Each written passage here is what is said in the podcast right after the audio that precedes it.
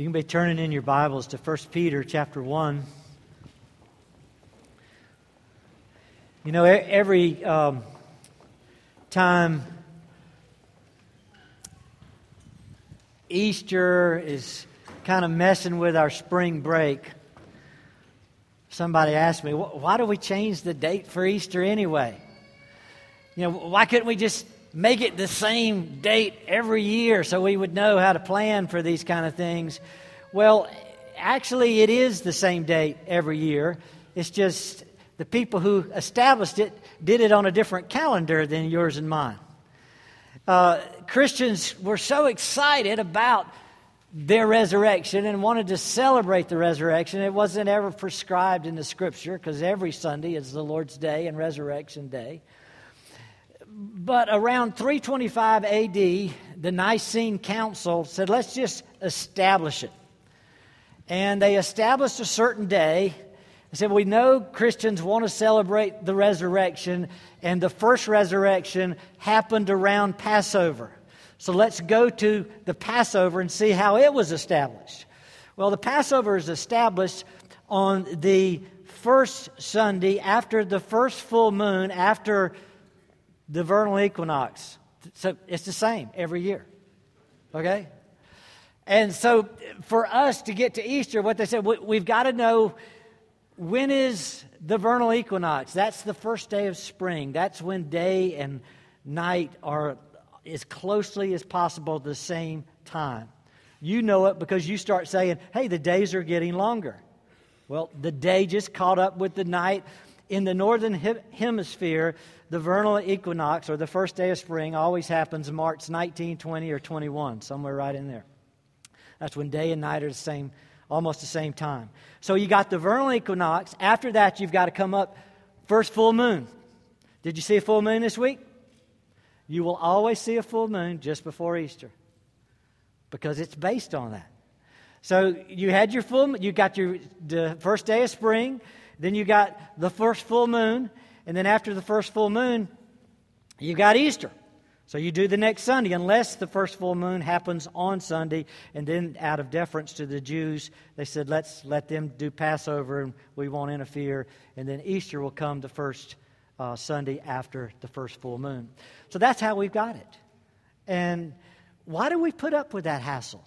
The reason we put up with that hassle is because it's exciting. Easter is exciting. It's, it's, it's, it's, a wonderful time. Let me read it to you. One of the, the most exciting passages on it for me is uh, as we were singing um, uh, Christ is our living hope. We've been practicing that for a few months. So a few weeks ago, I said, Jonathan, you know, it seems like I need to preach on this passage because we keep singing this. So uh, I've chosen 1 Peter this morning, verses 3 through 5. Let me read it to you. Blessed be the God and Father of our Lord Jesus Christ who according to his great mercy has caused us to be born again to a living hope through the resurrection of Jesus Christ from the dead, to obtain an inheritance which is imperishable and undefiled and will not fade away, and reserved in heaven for you. You are protected by the power of God through faith for a salvation ready to be revealed in the last time. Want you see three things there. They're excited because of the resurrection of Christ, or through the resurrection of Christ, we are born again to a living hope. Verse 3 we also obtain an unsurpassable inheritance. Verse 4 and then we are protected by an impenetrable security shield. Verse 5. So, what do we get through the resurrection? Well, here are three wonderfully exciting things. We get a living hope. We get an unsurpassable inheritance, and we get an impenetrable security shield. Let's break that down and think about it a little bit this morning. First of all, a living hope. Now, Peter's the one writing it. He says, I'm born again by the mercy of God through the resurrection of Christ to a living hope. Now, Peter didn't always have hope. Think about this a little bit from Peter's perspective. You remember that meeting with Christ and his disciples, their Last Supper, and, and uh, Pete, Jesus tells his disciples, uh, not only somebody going to betray me, but all of you are going to go away from me. and you're going to deny me. And Peter steps up. No, no, no, no, no. Everybody else might leave, not me. I will never deny you, Lord. You're my Lord. I will never. It will. It just won't happen. And Peter, uh, Jesus says to Peter, uh, "No. Not only is it going to happen, but you're going to deny me three times before the rooster crows." Peter said, "No way. That's just not going to happen." But we know the story. We know it did happen. Let me read a little of it to you. Look over at Luke 22. Luke 22, beginning at verse 54.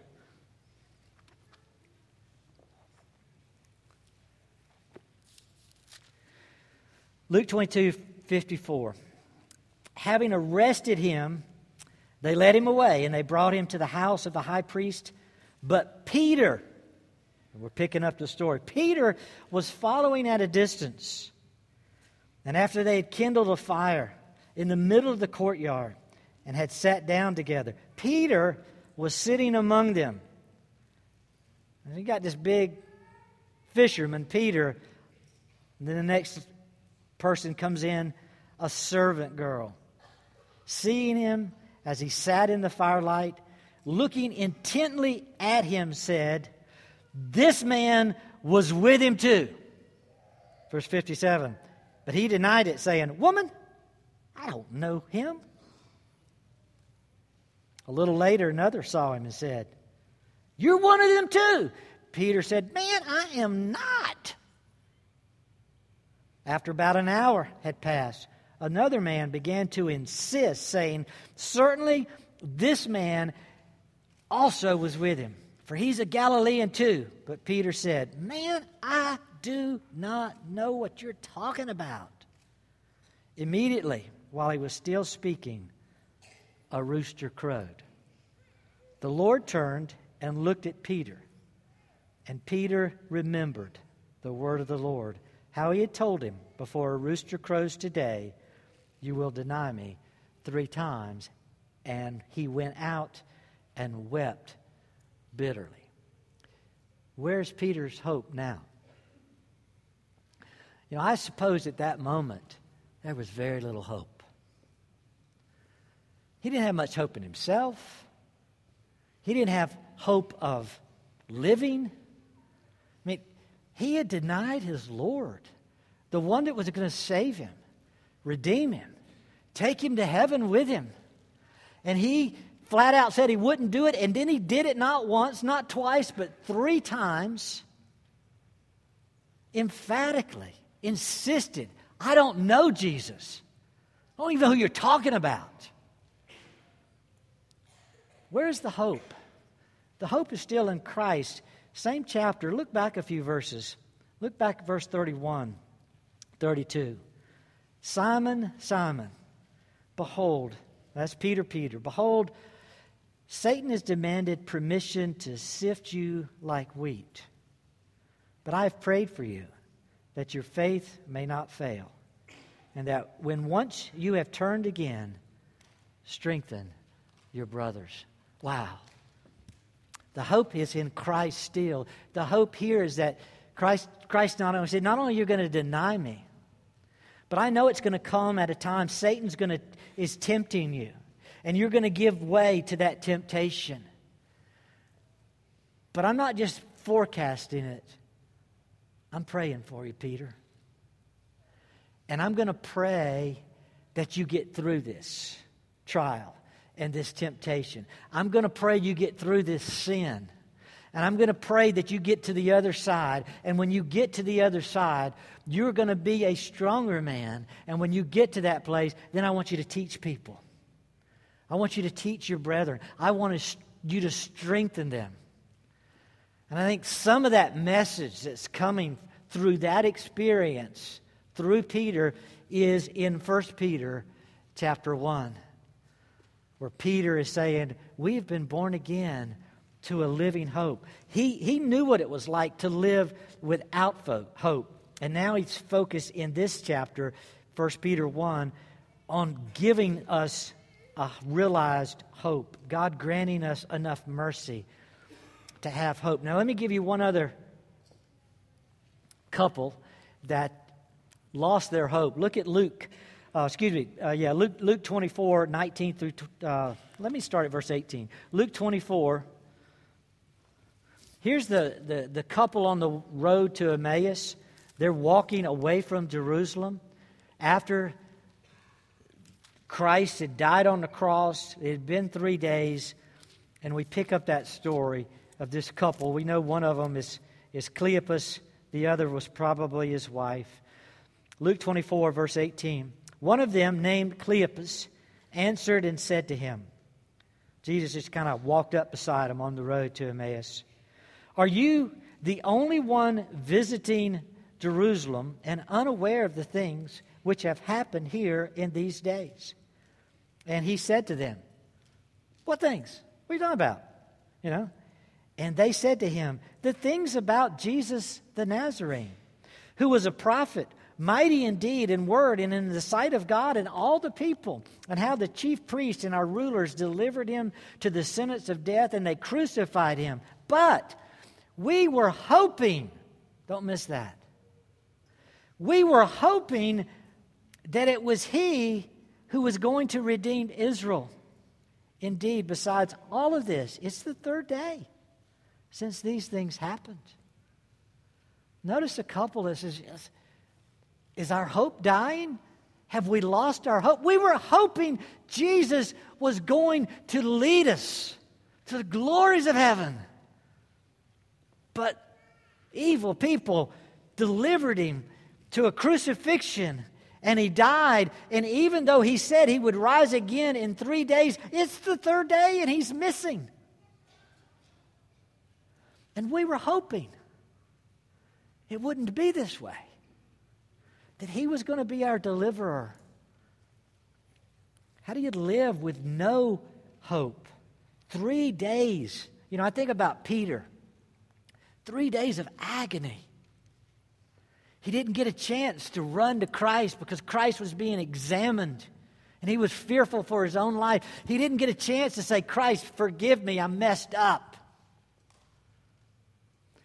And he's got three days now of agony. He didn't get to say, Please forgive me. He didn't get words of forgiveness. And Christ died. Christ was buried. And now he's missing. And we were hoping it wouldn't end this way. But it seems to be a dead hope. Now, another little glimmer that's pretty exciting, I think. Mark chapter 16, verse 7. Christ arises from the grave. Some women come to check it out. Let me get there. Mark uh, 16. And the, the ladies come and check it out. The angels are there. And the angel is speaking. Verse 6.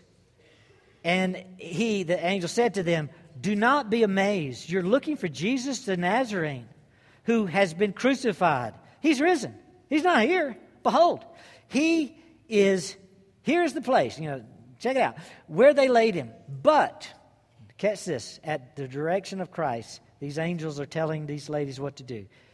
But go tell his disciples, and then circle the next two words, and Peter. Go tell the disciples and Peter. He's going ahead of you to Galilee, and there you will see him just as he told you. I think Peter couldn't get his heart and mind off of Christ. But here you got a little glimpse. Christ has his heart and mind on Peter as well. You need to go tell the disciples, I'm alive, I'm risen. But if you can't tell but one, if you don't get it to Peter, you haven't succeeded. Make sure you tell Peter. He's in agony. He's lost his hope. And he needs to know I'm alive. And Peter was the one who rushes and he's looking. He, he, as soon as he heard it, he went to the tomb. He didn't wait for explanations. He runs, and he's not here. And then he runs to this mountain in Galilee to hear of Jesus. And you could just hear him break forth in doxology in 1 Peter 1 Blessed be the God and Father of our Lord Jesus Christ, who according to his great mercy has caused us to be born again to a living hope. Peter's a man that can't get enough of worship now. Praise and adoration rushes to see Jesus. Will God give him Jesus? Yes. And so much more. I had a grandfather that had fishing lures about this big. They were bigger than the fish I'd caught. And I wondered about my grandfather when I saw these fishing lures. We would get to see him just every now and again. And when I saw these fishing lures, I said, Granddaddy, we need to go fishing. And we had to go home, and I didn't ever get to go fishing but once with him. And he had, he would, we didn't call them backpacks in those days. You called them knapsack. He was one of these guys that would throw a frying pan in his knapsack and a slab of lard, and take his fishing rod and his shotgun and just leave. And be gone for three or four days. And he knew he would catch something or shoot something, and he was going to be fine. And I thought, that is so cool.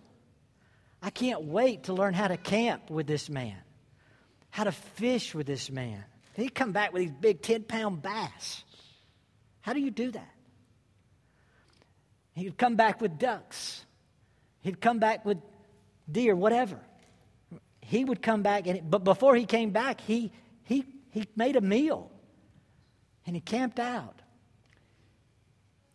My grandfather died when I was just getting to the point of doing the, some time with him. I was third grade. And I still remember going to the mortuary and seeing his body in the casket. I felt lost. I felt lonely. And when Granddaddy died, my hope of living with and learning from my granddaddy died. Gone forever. Not going to get it back in this life. Do you see the transition?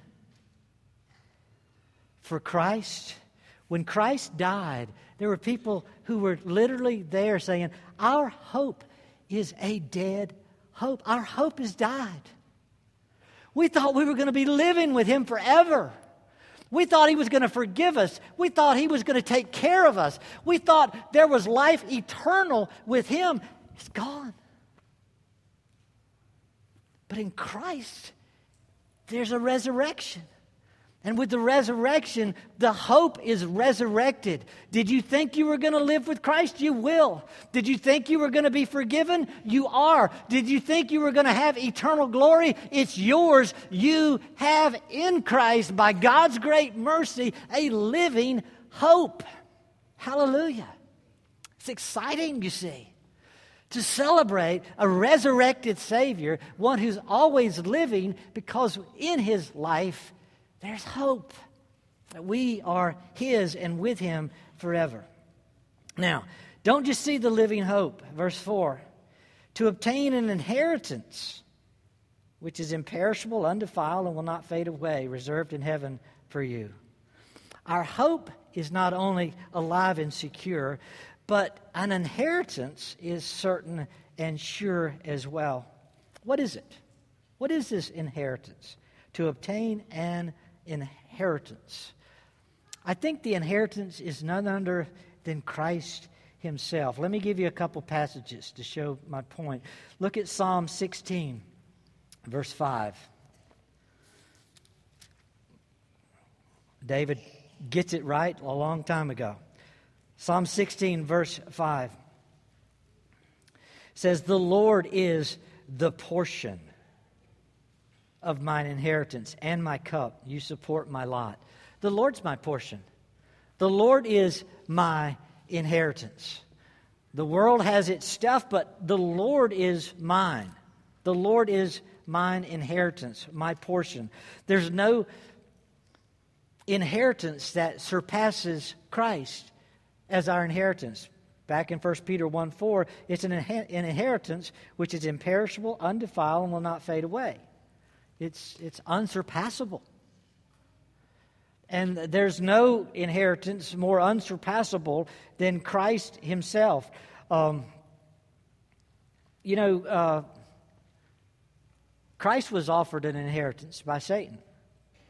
You remember when Satan came to tempt Jesus after he had been in the wilderness 40 days and 40 nights? He comes out and Satan begins to tempt him to turn stones into bread and different things. He says, if you'll, if you'll do what I tell you to do, I'll give you the world. The kingdom of the world will be yours. And Jesus surely laughs.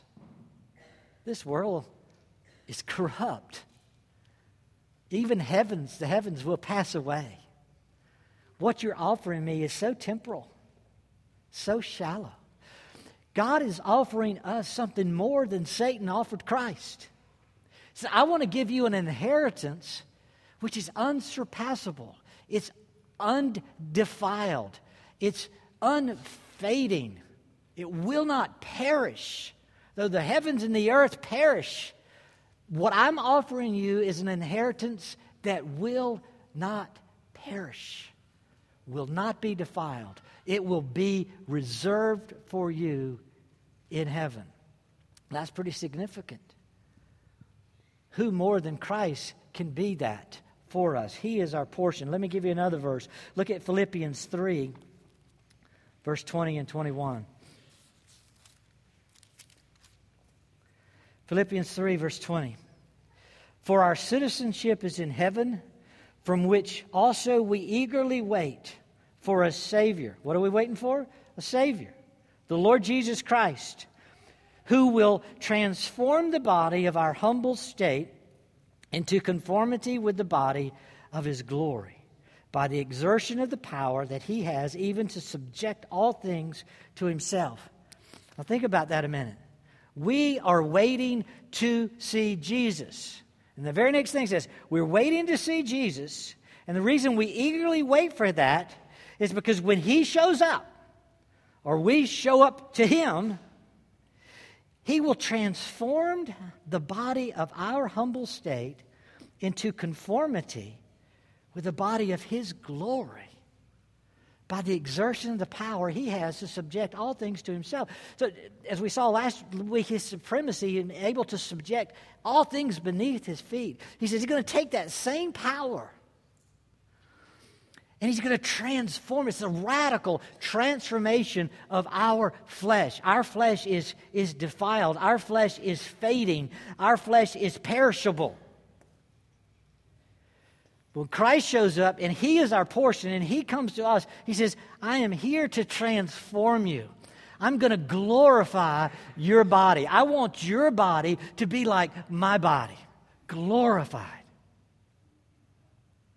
That's the inheritance that is ours in Christ. We are going to get a glorified existence, a transformed body. Look at 1 Corinthians 15. Here's a classic resurrection passage that talks about it even more 1 Corinthians 15.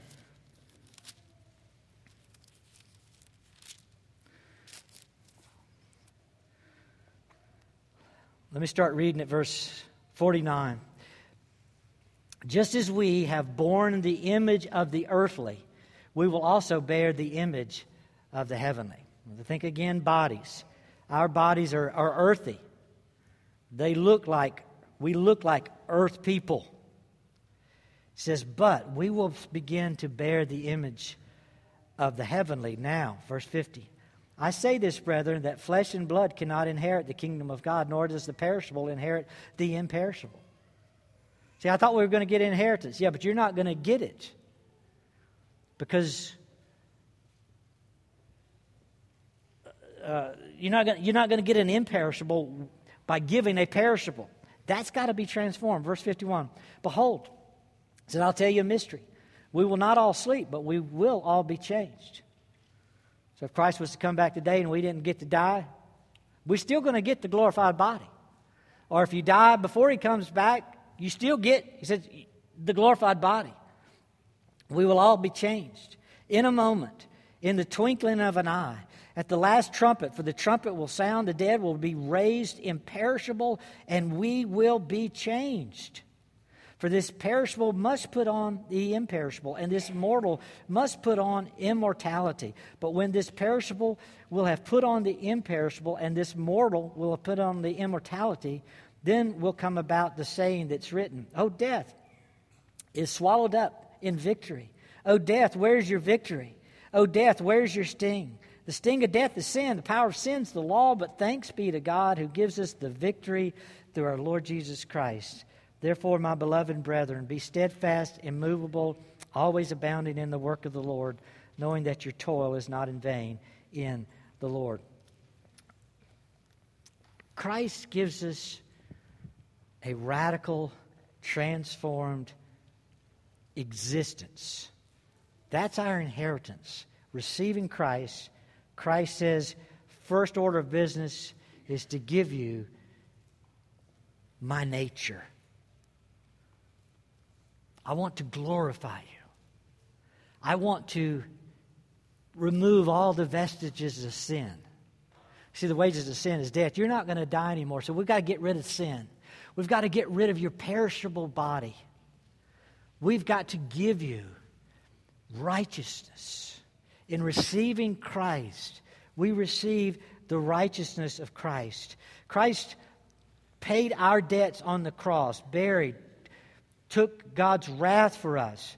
Then he goes to heaven as the righteous one and literally deposits for us his righteousness. It says, This is the inheritance of the saints. It's like going to your bank account and depositing, you know, a billion dollars. Even if you never touch the billion dollars, you see, you get to live off the entrance, interest. You get to draw down. You, you get benefits. People will cater to you. They'll give you privileges because you have that deposit. You're wealthy, and that matters to people. Well, think about it this way Christ has deposited it for us his righteousness. We're already gaining benefits from it. We're already drawing on, on the interest of that. We're already growing out of sin. We're already emerging into people who want to praise Him. Our life is being transformed day by day. But we haven't completely met face to face with that deposit of righteousness. He says, when that happens, when you get Jesus face to face, you will see what righteousness is like, and you will be changed. You will be like Him. You will be glorified without sin. And without sin, you become imperishable, you become incorruptible. That's what's waiting. That's what's reserved for us in heaven and is not going to pass away. Uh, you know, that's why we sing songs like when we all get to heaven, what a day of rejoicing that will be. Hallelujah. We'll sing, we'll shout the victory. Um, think about the terms. Verse 4 of 1 Peter 1 an inheritance that's imperishable, undefiled, and will not fade away. Why does he use those terms to describe this inheritance? And as I wrestle with that, you know, it's like, well, what other terms could you use? Because what I'm trying to describe for you, what Christ is describing, what the scriptures are describing, is something we've never seen.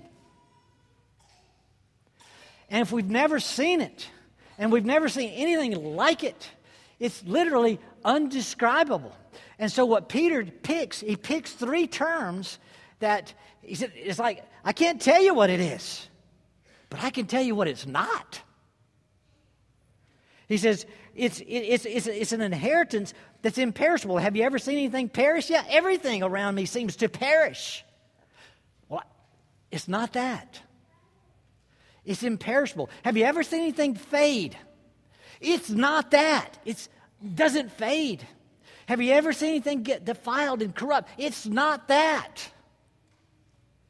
It's imperishable, it's unfading, it's incorruptible, and it's reserved in heaven for you. It is unsurpassable.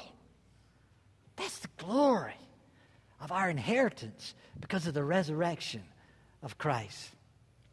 A living hope, an unsurpassable inheritance. And then, third, an impenetrable security shield. Verse 5 who are protected by the power of God through faith for salvation ready to be revealed.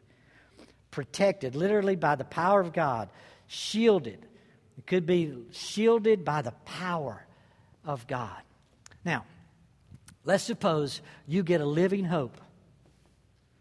It's Christ, our living hope.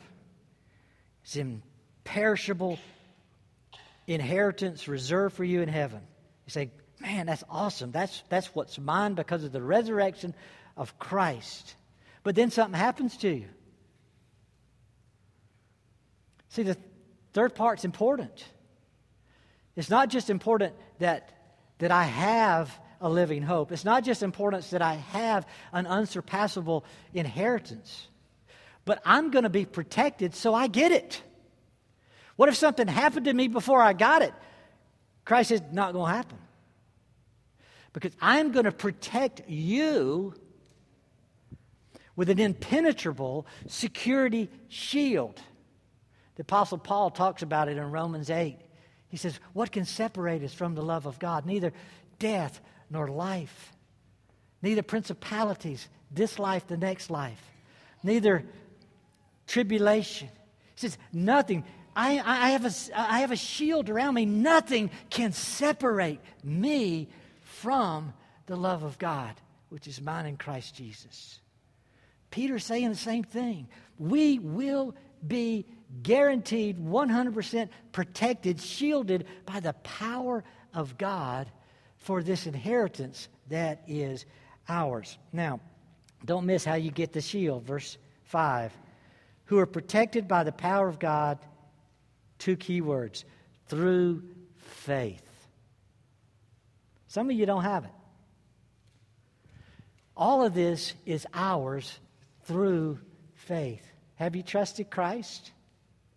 Because it's not a possession of anyone who has not trusted Christ. You must believe He is conqueror of death, our ascended King, our risen Lord. Through faith, through believing in Christ, we have a living hope, an inheritance, and this impenetrable shield. But we must exercise faith. We don't do anything for our salvation. God says, I'm going to give it to those who believe. Believe in Christ as your Lord and your Savior. Then there's this guarantee. That's all it takes is faith, just simple believing that Christ is the resurrection and the life, your Lord, and you serve Him as your Lord. The reason for rejoicing is it's not based on any flimsy ground. It's, it's not a, faith is not a leap in the dark. You're, you are trusting the facts that Christ died for your sins, He rose again from the dead, He lives forever. Those are facts. And by trusting that, it changes who we are. Um, it changes what's going to happen. Has God protected his people? Yes. God protected Shadrach, Meshach, and Abednego in the fire. He protected Peter in prison. He protected Paul in the storms. He protected Christ on the cross. And he protects all of us who trust him with this impenetrable shield so that death can't touch us, Satan can't touch us. Our inheritance is reserved, and we get it. Hallelujah. What a glory. Uh, I love um, 2 Corinthians. I, I've tried so many times to memorize this, but I keep getting the words all mixed up, so I'm going to read it. 2 Corinthians 4, verse 8 says, We're afflicted in every way, but not crushed. Love that. We're perplexed, but not despairing. We're persecuted, but not forsaken. We're struck down, but not destroyed. Always carrying about in our body the dying of Jesus, so that the life of Jesus also may be manifested in our body. Says, our bodies are wearing out, but no matter how they wear out, no matter how fast, how hard, how tough it is, over and over, Paul says, no matter if we get struck down, we still never get destroyed. We will be glorified. We, because of Christ's resurrection, we will be resurrected and glorified, and our inheritance is secure no matter what happens to us. We get a living hope, an unsurpassable inheritance, and this impenetrable shield so that it is all ours. Now, if that doesn't make you want to dance, if that doesn't make you want to sing, if that doesn't want to make you praise God, you got problems. Because it just doesn't get any better than this. That's why it's so exciting, and that's why the church wants to celebrate the resurrection of Christ. It's like, yeah, baby, this is cool. It really is. To be a believer, to have all that God brings us. How should we respond? With praise. Blessed be the God and Father of our Lord Jesus Christ, who, according to his great mercy, has caused us to be born again to a living hope through the resurrection of Jesus Christ from the dead and an unsurpassable inheritance and an impenetrable shield. Let's pray together. Father, we thank you for the greatness of life in Christ. We've seen death and we don't like it. We have hope that's alive and well. And we see life in Christ, living, giving to us that life which is incorruptible, undefiled, never fading, imperishable. Lord, we love you. We thank you for it. We thank you that nothing can snatch it away from us. That through faith in Christ, it is ours, both now and always. Lord, we love you. Thank you for loving us. Let us continue just to worship, to adore you for your power, your greatness, and your gifts of grace. In Jesus' name, amen.